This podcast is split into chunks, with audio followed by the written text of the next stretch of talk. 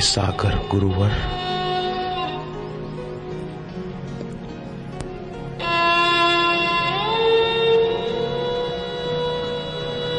उत्तरायण के पावन पर्व पर। हे पूर्ण परमेश्वर, हम आपकी शरण स्वीकार कर रहे हे।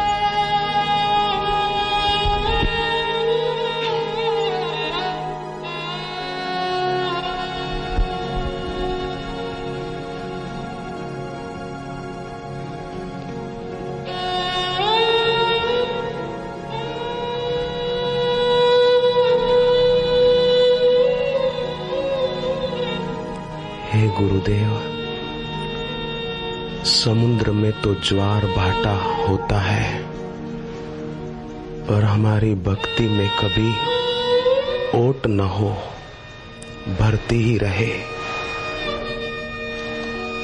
हमारी श्रद्धा बढ़ती रहे।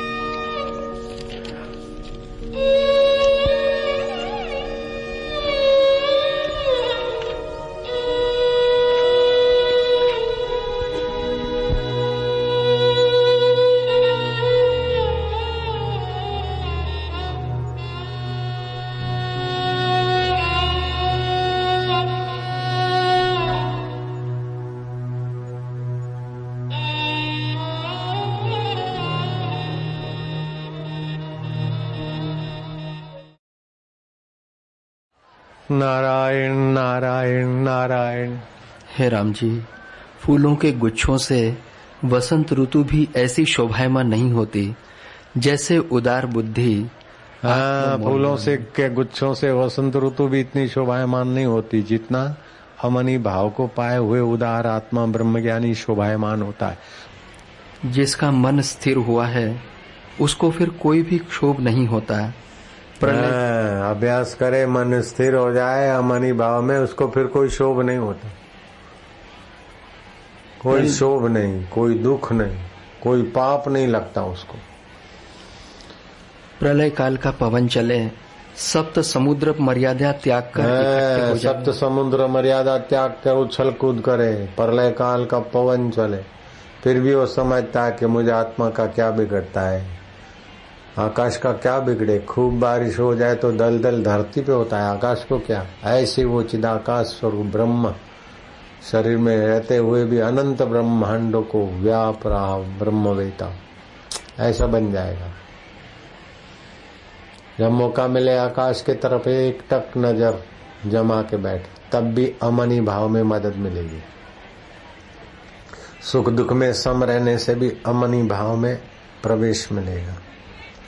दूसरों के हित का चिंतन और दूसरे के दूसरे की प्रसन्नता और दूसरे का हित के भाव से भरा रहेगा तो भी अपनी वासना छूटेगी तो अमनी भाव पाने में मदद हो जाए। जो दूसरे का हित चिंतन और दूसरे की प्रसन्नता का ख्याल रखता है ना, उसका हित और प्रसन्नता तो दास बन जाते नारायण हरि नारायण हरि। हाँ जी। हे राम जी ऐसे पुरुष का चित्त सब ओर से पूर्ण हो जाता है। ऐसे पुरुष का चित्त सब ओर से पूर्ण हो जाता है। पूर्ण परमात्मा सुख में तृप्त रहता है। वह सबको पवित्र करने वाला हो जाता है। हैं, वो अपने दर्शन से अपनी वाणी से अपने व्यवहार से सबको पवित्र करने वाला हो जाता है जिसका मन अमनी भाव आत्मा में टिक गया। ऐसा नहीं दिन भर आँखें बंद करके बैठता है वो ज्ञानी। अरे वो तो जैसे अपन खाते पीते लेते देते सब करता है लेकिन उसका सब मंगलमय हो जाता है। हाँ, रूपम मधुरम निपुरम मधुरम बंसी मधुरम वाद्यम मधुरम प्रवचनम मधुरम हास्यम मधुरम अखिलम मधुरम निखिलम मधुरम। मधुरादे पते मधुरम मधुरम। ओ भले भले। हे? राम जी। हाँ। हे राम जी सब लोग उसके कर्तृत्व की स्तुति करते हैं। ऐसा सब लोग उसके कर्तव्य की उसके आचरण की उसके दर्शन पर्शन की स्तुति करते कि मेरे को दर्शन हुए थे मैं मिला था मेरे ऐसा हुआ ऐसा ऐसा हो जाता है। ऐसा पुरुष ब्रह्मा आदि का भी पूजनीय है। सभी उसका मान करते हैं। सब उसके दर्शन की इच्छा करते हैं। है सभी लोग उसके दर्शन की इच्छा करते हैं। सभी लोग उसका मान करके अपना भाग्य बना लेते हैं। वो ऐसा पुरुष हो जाता है। आपको कहीं मिले तो मेरे को बताना अपन चलेंगे दर्शन करने के लिए। राम जी जिसने आत्म रूपी तीर्थ में स्नान किया है वह अपवित्र को भी पवित्र कर जिसने आत्मज्ञान के तीर्थ में स्नान किया है वो अपवित्र को भी पवित्र कर देता है। एक बार गंगा जी गई ब्रह्मा जी के पास के लोग गंगे हर करके मेरे में नहाते। तो समय पाकर सब पापों से भरकर मैं तो पतित हो जाऊँगी। ब्रह्मा जी ने कहा "हाँ, तेरा प्रश्न गंभीर है बेटी गंगी बैठ। ब्रह्मा जी ने करमंडलों से तीन आचमन जल के लिए और पद्मासन लगाया समाधि की।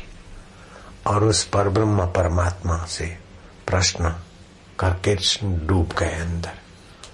और ब्रह्मा जी समाधि में बैठे बैठे ध्यानस्थ हुए। और उनको उत्तर मिला। ब्रह्मा जी का मुखड़ा खिला। और मधु, मैं दृष्टि बरसाते ब्रह्मा जी ने कहा, बेटी गंगी, उपाय मिल गया। गंगे हर करके लोग तुझ में नहाएँगे, पाप डाल जाएँगे। लेकिन जो ब्रह्मज्ञानी संत है, वो कभी तुझ में आकर गोता मारेंगे या चरण डालेंगे तो तू निर्मुक्त हो जाएगी। ऐसा ब्रह्म परमात्मा का ज्ञान का प्रभाव है। तीर्थी कुरवंती तीर्थाणी। वो तीर्थी पुरुष जो है, तीर्थत्व प्रदान कर देते जो आत्मा परमात्मा के ज्ञान में अमनी भाव को प्राप्त हुए वे तो तीर्थों को तीर्थत्व दे देते। हे राम जी, ऐसे ज्ञानवान सर्वदा नमस्कार करने और पूजने योग्य हैं। जिस स्थान में ज्ञानवान बैठते हैं, उस स्थान को भी नमस्कार है। जिससे बोलते हैं, उस जिह्वा को भी नमस्कार है। जिस पर ज्ञानवान दृष्टि डालते हैं, उसको भी नमस्कार है। ज्ञानवान सबका आश्रय है। हे राम जी जैसा ज्ञानवान की दृष्टि से आनंद मिलता है, वैसा आनंद, तप, दान और यज्ञ आदि कर्मों से भी नहीं मिलता। कितना भी ताप कर लो एमडी हो जाए। और भी हो जाए कुछ, लेकिन वो आनंद नहीं मिलता। कितना भी तप कर ले, कितना भी धन कर ले, कितना भी भोग भोग ऐसा निर्दोष आनंद नहीं मिलता जो ब्रह्मज्ञानी की दृष्टि मात्र से दर्शन सत्संग मात्र से निर्दोष आनंद हृदय में पैदा होता है।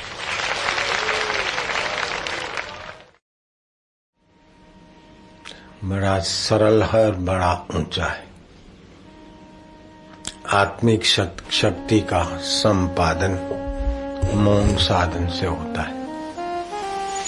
ऐसा कोई सामर्थ्य नहीं, रिद्धि सिद्धियाँ नहीं। जो मौन साधन से उत्पन्न हो, मौन साधन सुदृढ़ हो तो भगवती सामर्थ्य शक्तियाँ और आनंद आता है।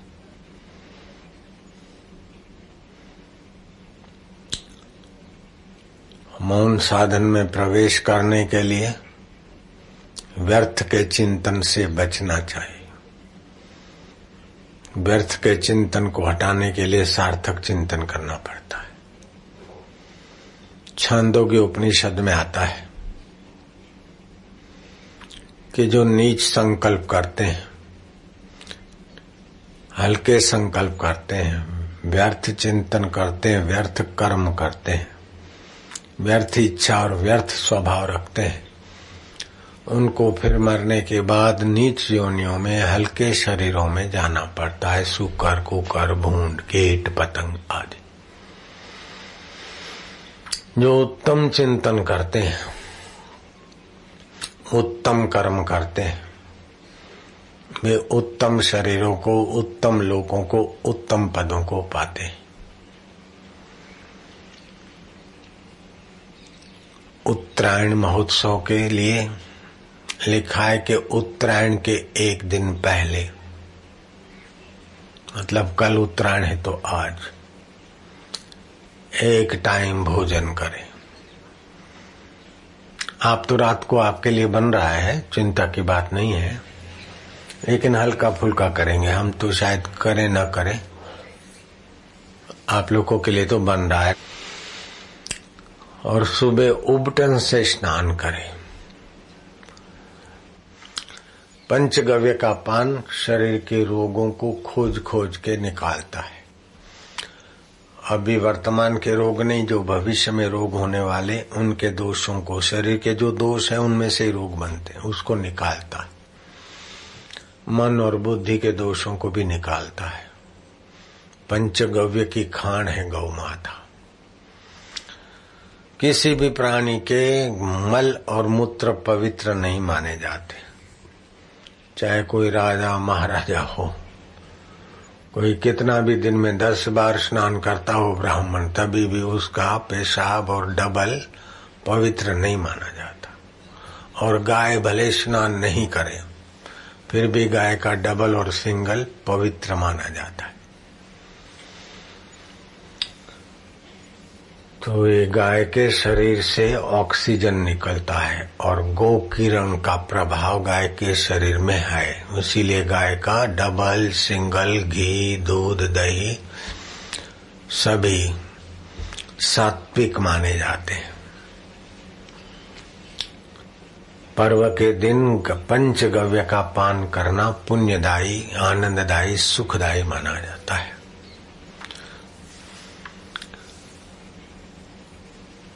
आज रात्रि को सोते समय चिंतन करना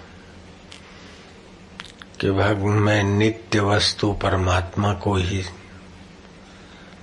सार मानू। अनित्य शरीर छूटने वाला है, अनित्य दुख, अनित्य सुख उलझाने वाला है। उसको जानने वाला नित्य मेरा आत्मा, आनंद स्वरूप, शांत स्वरूप, चैतन्य स्वरूप, ज्ञान स्वरूप। ओम ओम ओम ओम। इस प्रकार का चिंतन करते आज सोना। सुबह जब उठना तो ये संकल्प करना कि आज से सूर्यदेव मकर राशि में प्रवेश कर रहे हैं। देवता लोक धरती पर अपने सूक्ष्म भाव से आते हैं, शुभ कर्म करने वाले को। यज्ञ याज्ञ करने वाले का स्वीकार भी करते, प्रार्थना करने वाले को दो आशीर्वाद भी देते। ग्रह निर्माण और कोई बड़े बड़े कार्य, सात्विक ये उत्तरायण के बाद विशेष रूप से मुहूर्त माना जाता है। तो ग्रह निर्माण तो सब नहीं करते, लेकिन हम हृदय निर्माण के लिए आज संकल्प कर रहे हैं। कि हमारा हृदय भगवत प्राप्ति के योग्य बने। चित्त की मलिनता और चित्त के दोषों से हम उपराम हों, उनसे भिड़े नहीं, उनमें मिले नहीं। हम निर्दोष नारायण का चिंतन करें, निर्दोष नारायण के सुख को और ज्ञान को पाएँगे। ओम ओम ओम। इस प्रकार सुबह उठते समय चिंतन करोगे तो अच्छा है। नींद खुल जाए, आँखें न खुले, थोड़ी देर उसी भाव में, शांति में पड़े रहना अथवा ये चिंतन करके फिर लेटे लेटे थोड़ा विश्राम करना। यहाँ पर सत्संग में जगह कम हो तो अपने अपने निवास पर ही थोड़ा शबासन कर लेना। पदमासन करके थोड़े प्राणायाम ध्यान अपनी अपनी जगह पर भी कर लेना तो अच्छा ही है।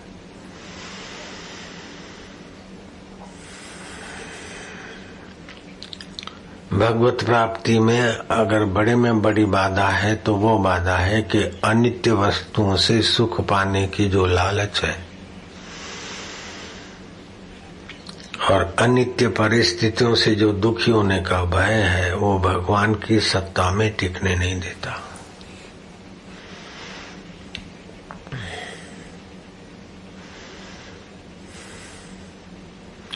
फिर भी बीच बीच में चुपचाप भगवत सत्ता में टिकने का संकल्प करे और श्वास श्वास गिने। तो ये दुख का प्रभाव और सुख की लालच का आकर्षण ये कमज़ोर होता जाएगा और भगवत प्रभाव जगता जाएगा। भगवत प्रभाव जगने से दुख का प्रभाव कम होता जाएगा। भगवत सुख जगते जगते सुख की लालच कम होती जाएगी। परमात्मा में विश्राम पाने का सुंदर उपाय है। कि भगवान की शरण हो जाए। और भगवान की शरण होने का सुंदर उपाय है कि अपने मन की हो, ये जो आग्रह है वो छोड़ दे। वासना के अनुरूप जीवन में तो सदियाँ बीत गई। अब भगवत अनुरूप जीवन करे। तो सुख लेने की वासना मिटाने का सुंदर उपाय है कि दूसरों के लिए सुख बांटे। धर्म युक्त, ज्ञान युक्त, अपने अधिकार और बल के अनुसार। दूसरों की ज्ञान से, भक्ति से, भूले को रास्ता दिखाना भी सेवा है, हरे को हिम्मत देना भी सेवा है। अब भक्त को भक्ति के रास्ते ले जाना भी सेवा है, नुगुरे को सगुरा बनाना भी सेवा है। शास्त्र ज्ञान विहीन को भी सत्संग के किताब देना, ऋषि प्रसाद देना, पढ़ना, पढ़ाना, ये भी एक प्रकार का सेवा यज्ञ में गिना जाता है। तो जो अपने समय और शक्ति को दूसरों की सेवा में लगा देता है, उसको सुख लेने की वासना मिटाने में ज़्यादा मेहनत नहीं पड़ती है। सुख मिट लेने की वासना मिटते ही आंतरिक सुख आने लगता है। बाहर से सुख भरने की जो आदत है, इससे प्राणी बंध जाता है। इस बंधन से छूटने के लिए अपने कर्म में परहितता भर दो समय, शक्ति, योग्यता के अनुसार।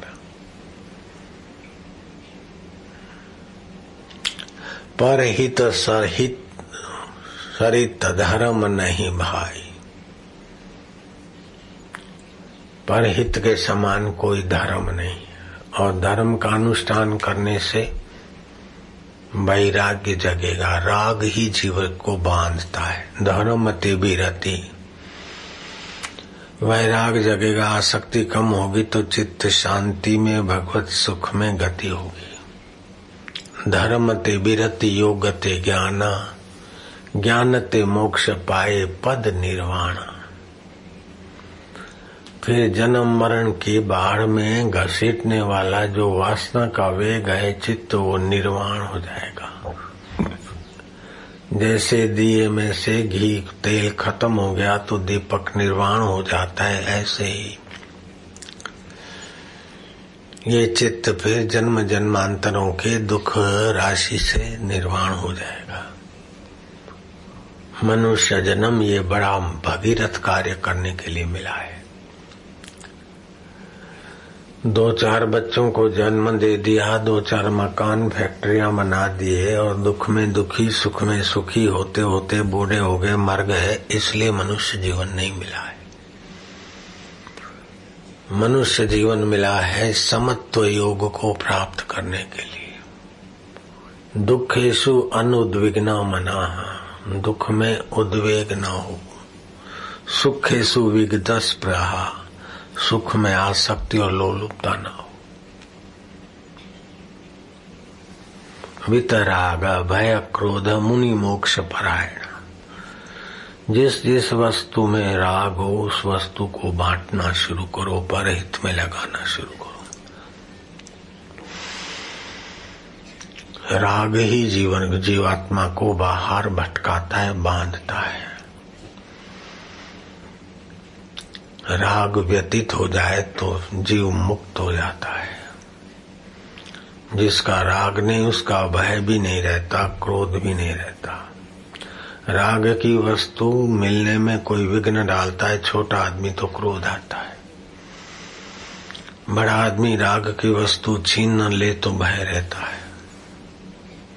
बराबरी का होता है तो द्वेष पैदा होता है। जब भगवान से राग होने लगता है तो ये बाहर का राग, भय, क्रोध शांत हो जाता है और भगवान से राग होने से भगवत सुख मिलता है, भगवत सामर्थ्य मिलता है। दूसरी वस्तु मिली हुई तो छूट जाती है, लेकिन भगवत राग तो नित्य नवीन रस देता और भगवान नित्य निकट निकट महसूस होते, अपने महसूस होते। संसार को चाहते चाहते जीव खप जाता है, संसार किसी को पूरा मिला नहीं।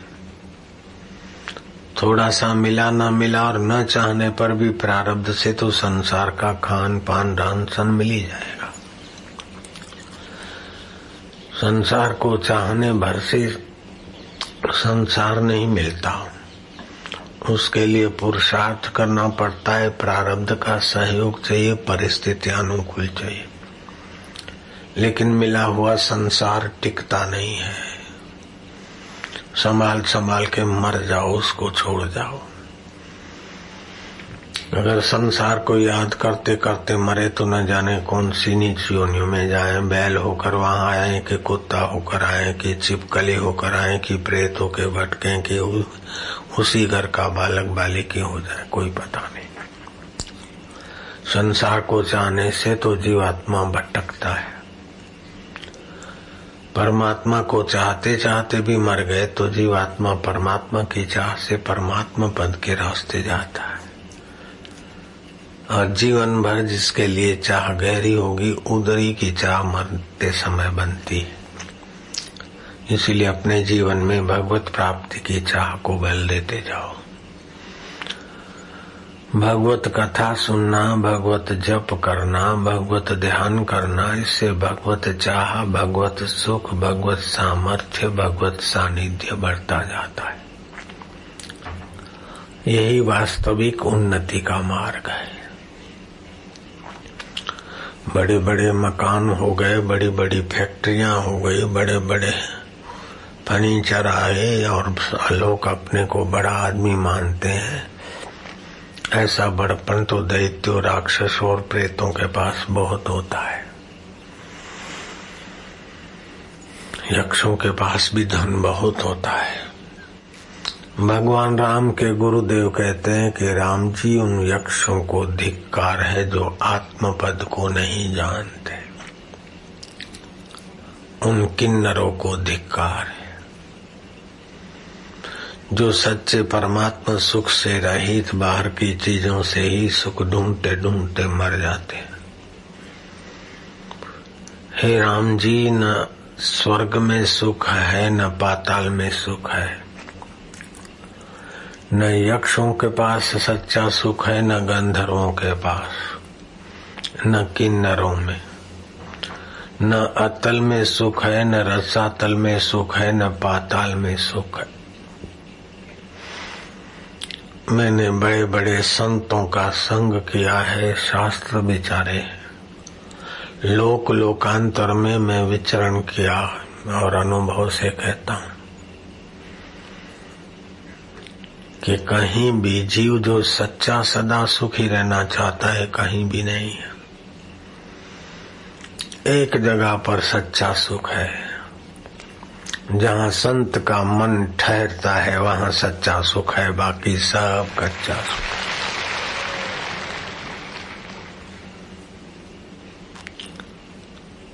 तो कच्चे सुख में क्यों भटकते और सच्चे सुख में क्यों ठहर नहीं पाते? कच्चे सुख में भटकते या सच्चे में ठहर नहीं पाते, कि वासना है। तो वासना को मिटाने के लिए सुंदर उपाय है कि मेरे मन की जल जाए। मेरी वासना हो, मेरी हो, सो तो जल जाए, हरि की हो, सो रह जाए। मुझे ये चाहिए, मैं यहाँ जाऊँ तो सुखी हो जाऊँ, ये पाऊँ तो सुखी हो जाऊँ, ऐसा कर करके हम युगों से ठगे जा रहे जैसे एक शराबी दूसरा शराबी बनाने में आनंद का एहसास करता है। एक जुआरी अफिमची दूसरे को जुआरी अफिमची बनाने में स्वाभाविक रुचि रखता है। ऐसे भगवान और संत सच्चे सुख के धनी, मुक्त आत्मा दूसरे को मुक्त करने में आनंद का अनुभव करते इसीलिए इतने सारे झमेले इकट्ठे करते तो बंधन कराती है वासना। और निर्बंध होता है निर्वासनिक होने से। तो वासना मिटाने के लिए अपने मन की होने के बदले भगवान के मन की हो। दूसरे के हित के मन की हो, शास्त्र मर्यादा योग्यता के। तो अपने मन की वासना मिटने लगेगी, अंतरात्मा का सुख आने लगेगा। इसको बोलते कर्म योग। कर्म करते करते भी भगवान के साथ योग हो जाए। फिर भगवान की भक्ति करे, तभी भी भगवान से योग करे। क्या करे कि ये दे दो, वो दे दो तो ये अर्थार्थी भक्त है। दूसरों से मांगने की अपेक्षा भगवान से माँगता है तो भगवान उसको भी धन्यवाद ही देते हैं, उदार कहते हैं। लेकिन भगवान से जो भगवान की प्रीति चाहता है, भगवान से जो भगवान का ज्ञान चाहता है, भगवान से जो भगवत विश्रांति चाहता है, वो ज़्यादा फ़ायदे में रहता है। भगवान से भगवान को चाहना, भगवान से भगवान की प्रीति चाहना तुकाराम महाराज कहते हैं। माझ्या पांडुरंगा, हे मेरे ईश्वर पांडुरंग, अब तुम कहा जाओगे? गुरु ने तुम्हारे नाम रूपी चोटी हमारे हाथ में पकड़ा दी। हम तुम्हारा नाम सुमरण करेंगे। आज नहीं तो कल तुम हमारे हृदय में प्रकट होके रहोगे। कहा जाओगे? तो भगवान का नाम जपते जपते, मानसिक नाम जपते, कभी मन इधर उधर जाए तो फिर दीर्घ उच्चारण करे, फिर शांत हो। इससे विश्रांति सिद्ध होगी। मन के संकल्प विकल्प को जानने वाला मन से अलग है। दिमाग की स्थिति को जानकारी मन दे सकता है, शरीर की स्थिति की। लेकिन मन की जानकारी मति के निर्णय से होती। मति की गति और जीव की गति को जानने वाला जो है, वो स्वयं प्रकाश परमेश्वर सभी का अपना आपा होकर बैठा है। कितने कितने करोड़ रुपया खर्च करके, रिसर्च करें वो तत्व हासिल नहीं होता। जो ऋषियों के खोजे हुए मंत्रों का अर्थ समझकर ध्यान में डूबने से रहस्य प्रकट हो जाता है। हज़ारों, लाखों लाखों वर्ष पहले ऋषि, वशिष्ठ ऋषि ने जो बताया, अभी विज्ञान उधर की बातें थोड़ी थोड़ी जानने लगा है। ये जगत सापेक्ष है। जैसा जैसा नज़रिया से देखते हो, सोचते हो, ऐसा ऐसा दिखता है। मैं फलानी जाति का हूँ, ये जैसे संस्कार पढ़ते हैं उसी संस्कार के अनुरूप अपनी अपनी, उस जाति का अपने को मानते हैं। पंजाबी का बालक मुसलमान के घर रख दो, वो अपने को मुसलमान मानेगा। बंगाली का बच्चा पंजाबी के घर रख दो, वो अपने को पंजाबी मानेगा। ये मान्यताएँ मन में घुसती है और मन एक ऐसा तत्व है कि जड़ और चेतन के साथ दोनों छेड़े उसके जुड़े बोले, मेरा मन भाग गया, मेरा मन भाग गया, मन भागता नहीं, मन में कुछ बाहर का आता नहीं, मन बाहर जाता नहीं। चित्रूपी बालक चिंतन करता उस चिंतन की तरंगों पर मन दौड़ता है, नाचता है। चित्त जो जो शांत हो जाता है तो मन अमनी भाव को प्राप्त हो जाता है। और शांत चित्त में ब्रह्म का सामर्थ्य आ जाता है। श्रीमद् भागवत में सुखदेव जी महाराज परीक्षत को कहते हैं कि ये पशु बुद्धि का त्याग कर दो राजन। मैं शरीर हूँ और मेरी मृत्यु होगी, ये पशु बुद्धि है। तुम शरीर नहीं हो और तुम्हारी मृत्यु नहीं हो सकती। जैसे घड़े का आकाश घड़ा टूटने पर घड़े का आकाश नहीं टूटता। मठ के गिरने से मठ का आकाश नहीं मिटता। ऐसे शरीर मिटने और बनने से आत्मा चैतन्य ज्यो का त्यों है।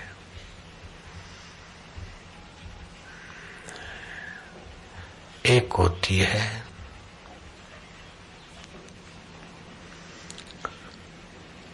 इच्छा। दूसरा होता है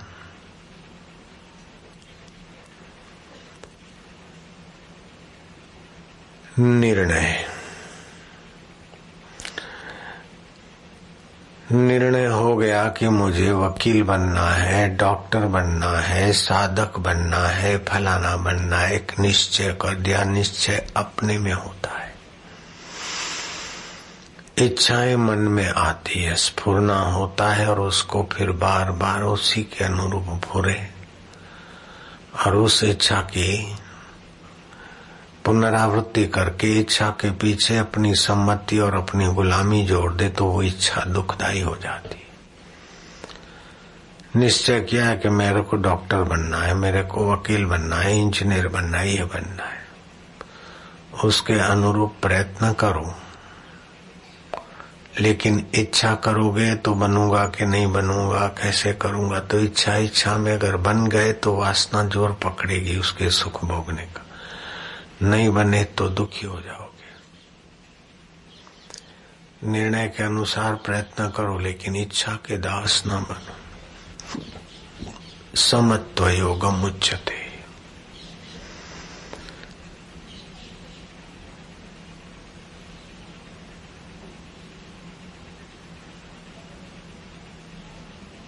जिज्ञासा और प्रीति मनुष्य के पास ही होती है। इच्छा कामना तो सभी प्राणियों के मन में होती है, लेकिन जिज्ञासा और प्रीति की विशेषता मनुष्य में है। मैं कौन हूँ? कहाँ से आया? फिर कहाँ जाऊँगा? ईश्वर क्या है? कैसे मिले?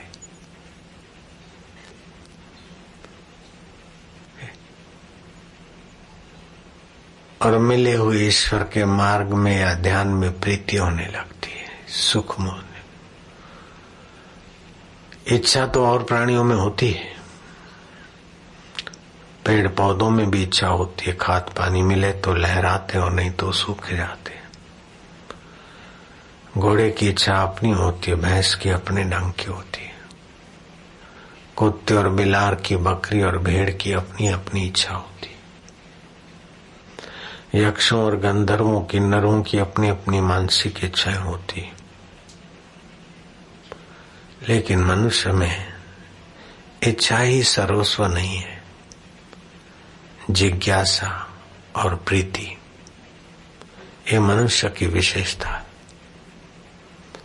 चौरासी लाख जीवों में एक गौ ऐसा प्राणी है कि जिसका एक और बेकी मल और मूत्र पवित्र माना जाता है।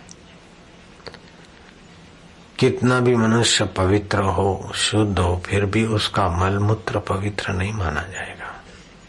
लेकिन गाय का मलमूत्र भी पवित्र माना जाता है।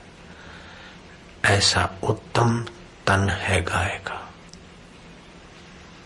फिर भी उसमें प्रीति और जिज्ञासा न होने के कारण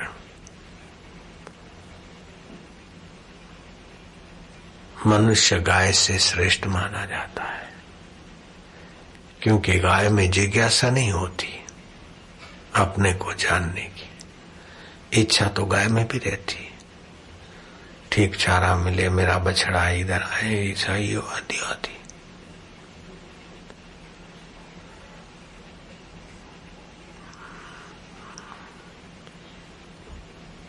अथा तो ब्रह्म जिज्ञासा। तुझे जानना है तो उस ब्रह्म परमात्मा को जान। जिससे सब कुछ जानकारियाँ पैदा होती है तो उसको जान। ज्योत से ज्योत जगाओ।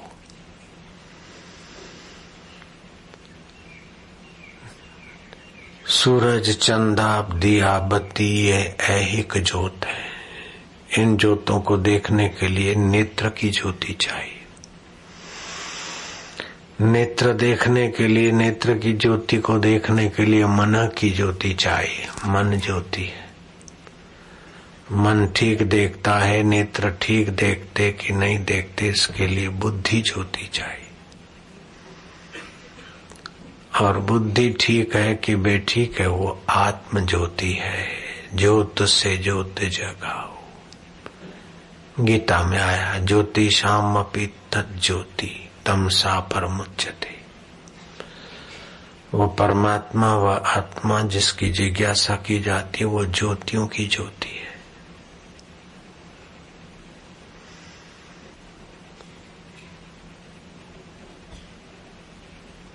वो प्राणी मात्र का सुहृद है। वो क्या भोगता है? उसका भोग क्या है?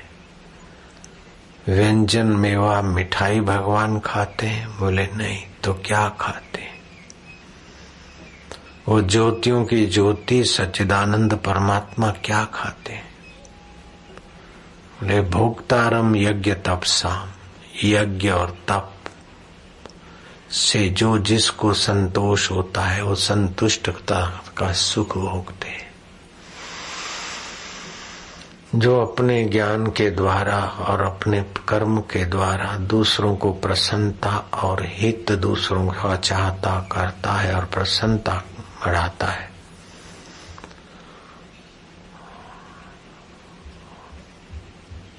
वो भी एक प्रकार का यज्ञ है। समझो भगवान को भोग लगाता। भोक्तारम यज्ञ तपसाम, यज्ञ और तप का फल में भोगता हूँ। मैं कैसा हूँ? सर्वलोका महेश्वर। अपने अपने लोगों के अपने अपने ईश्वर है, मालिक है, स्वामी है। लेकिन उन सभी का आत्मा बनकर मैं महेश्वर परमात्मा बैठा हूँ।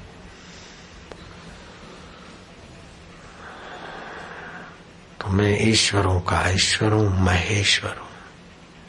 यज्ञ और तप के फल का भोगता हूँ। आपका स्वभाव कैसा है भगवान? बोले, सुहृदम सर्वभूताना। मैं प्राणी मात्र का सुहृद हूँ। हेतु रहित जग उपकारी। कोई किसी का उपकार करता है तो अपने कल्याण के लिए करता है, या अपना फ़ायदा उठाने के लिए करता है, या कोई हेतु से करता है। हेतु रहित, अगर उपकार कोई करता है तो वह सुहृद परमात्मा है। ऐसा दृढ़ता से मान ले तो शांति मिलेगी।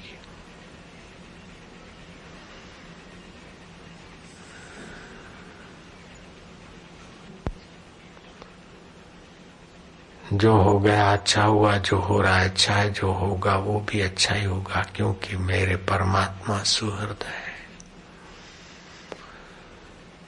मैं उसको पाने का निर्णय करूँ, उसके अनुसार उपाय, प्रयत्न करूँ।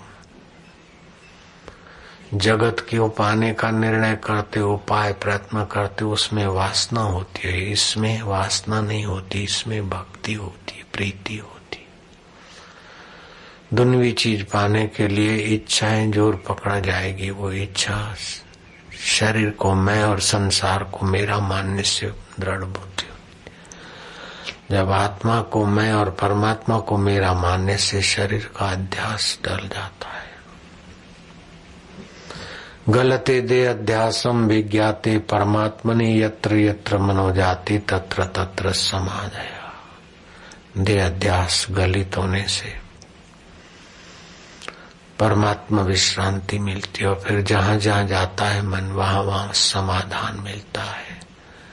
भगवान के अस्तित्व का, भगवान के चेतनत्व का, भगवान के आनंदत्व का ज्ञान समझ में आने लगता है।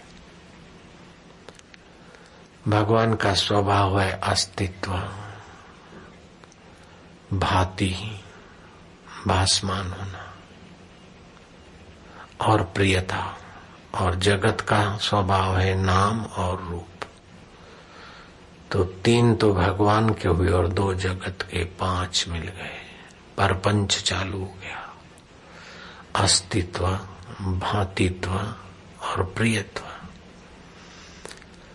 ये आत्मा चेतन का स्वभाव है। नाम और रूप जगत का है। और जैसा नाम और जैसा रूप, जो जैसा कल्पना करे उसे वैसा दिखेगा। दरिया के, समुद्र के, तालाब के, सरोवर के किनारे आप देखो तो आपका सिर नीचा और पैर ऊँचे दिखेंगे, उल्टा दिखेगा। मछली को आप और ढंग से दिखोगे।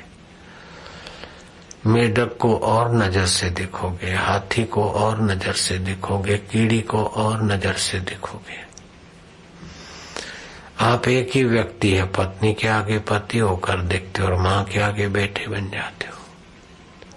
पिता के आगे पुत्र दिखते हो और पुत्र के आगे बाप बन जाते हो। गुरु के आगे मैं शिष्य होकर दिखता था और तुम्हारे आगे मैं गुरु होकर दिख जाता हूँ। तो जगत में जैसी जैसी मान्यता जैसा जैसे संबंध, काल्पनिक माने ऐसा ऐसा जगत दिखता है। जैसे जैसे नाम रखते और जैसे जैसे रूप की भावना, कल्पना अथवा होता है तो वैसा वैसा दिखता है। नाम बदलता है, रूप बदलता है, लेकिन वो अपने चैतन्य का अस्तित्व, भातित्व और आनंदत्व नहीं बदलता। जो नहीं बदलता है, वो हमारा ज्योतियों का ज्योति परमात्मा है, हम उसकी उपासना करते हैं। बुद्धि के अनुकूल होने से जो हृदय में आनंद आता है जहाँ से बुद्धि की प्रतिकूलता मिटने से हृदय में जो शांति या आनंद आता है, वो भगवान का प्रियत्व है। हम उसी प्रियत्व तम की उपासना करते श्वास अंदर जाता है, ठंडा, और बाहर आता है, गर्म। चिदावली को चेत कर, घर्षण करके प्रक्रिया चलाने की विधि जिसकी सत्ता से होती है, हम उस परमात्मा में शांत हो रहे जो श्वास में सो के रूप से चलता है और बाहर आते हम के रूप से अजपा जाप चलता रहता है, जिस परमात्मा सत्ता का हम उसकी उपासना करते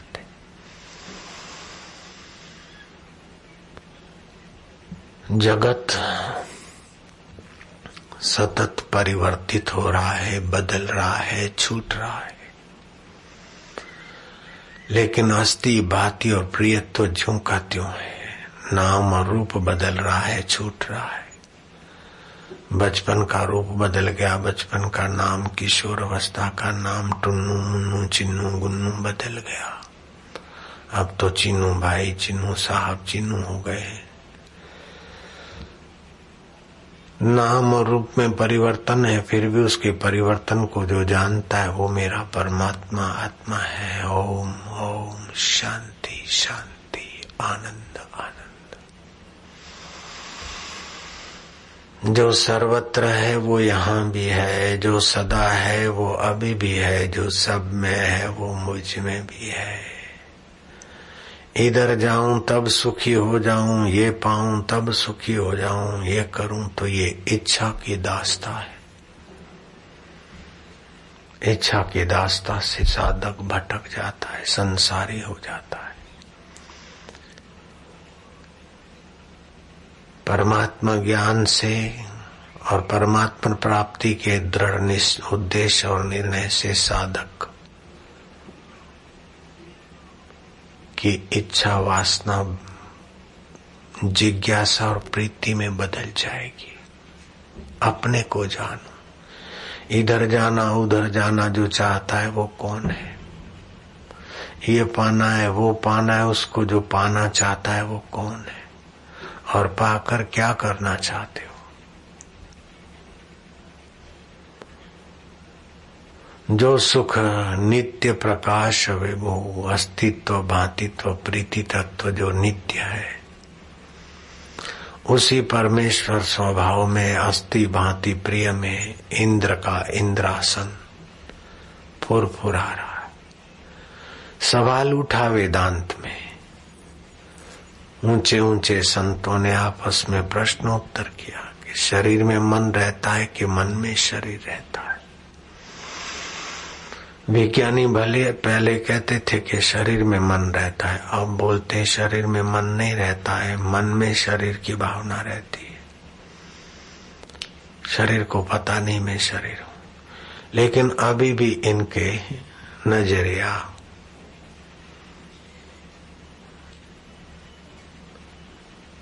पूर्ण उन्नत नहीं हुई। पूर्ण उन्नत ये नज़रिया है कि स्थूल दृष्टि से देखो तो शरीर में मन न रहता है। और अध्यात्म दृष्टि से देखो तो मन में शरीर रहता है। और तत्व दृष्टि से देखो तो जो ज्योतियों का ज्योति उसमें दोनों भासमान हो रहे हैं, वो मैं आत्मा हूँ। ज्योत से ज्योत जगाओ। ये है ज्योत से ज्योत जगाने की मेरा अंतर मेरा मिटाओ अंतर में युग युग से सोई चित्ती शक्ति को जगाओ। संसार का सार शरीर है और शरीर का सार इंद्रियाँ है। आँख, नाक, कान, जीव, ये इंद्रियाँ नहीं होती। जीव तो है लेकिन रसना इंद्री तन्मात्रा होती है। आँख है लेकिन नेत्र तन्मात्रा सूक्ष्म होती है। मुर्दे की आँख जीव ये बाहर निकल के नहीं जाता, लेकिन ये तन मात्राएँ चली जाती हैं, सूक्ष्म शरीर के साथ, मन आदि के साथ। तो संसार का सार शरीर है, शरीर का अगर शरीर मर गया तो तुम्हारी वसियत, तुम्हारा ये दस्तावेज़ और मकान की मालिकत और दुकान और बैंक बैलेंस सब व्यर्थ हो गया। जरा सा मृत्यु का झटका आया सारा करा कर धरा रह गया। संसार का सार, शरीर है, शरीर का सार, इंद्रियाँ है। इंद्रियों का सार मन है। मन सो जाता है तो इंद्रियाँ भी सुषुप्ति में चली जाती। इंद्रियों का सार बुद्धि है, मन मन का इंद्रियों का सार, मन मन का सार, बुद्धि। बुद्धि का सार, वो जीव, जीवत्व और जीव का सार, वो सच्चिदानंद की चिन्मय सत्ता चिदावली है। चिदावली का आंशिक सत्व ही विकसित हुआ जो जीवन निर्वाह कर रहे पूर्ण रूप से वो चिदावली जागी नहीं। ज्योत से ज्योत जगाओ, सतगुरु अंतर तिमिर मिटाओ। अंतर में युग युग से सोई, चित्त शक्ति को जगाओ, सोहम नाद सुनाओ।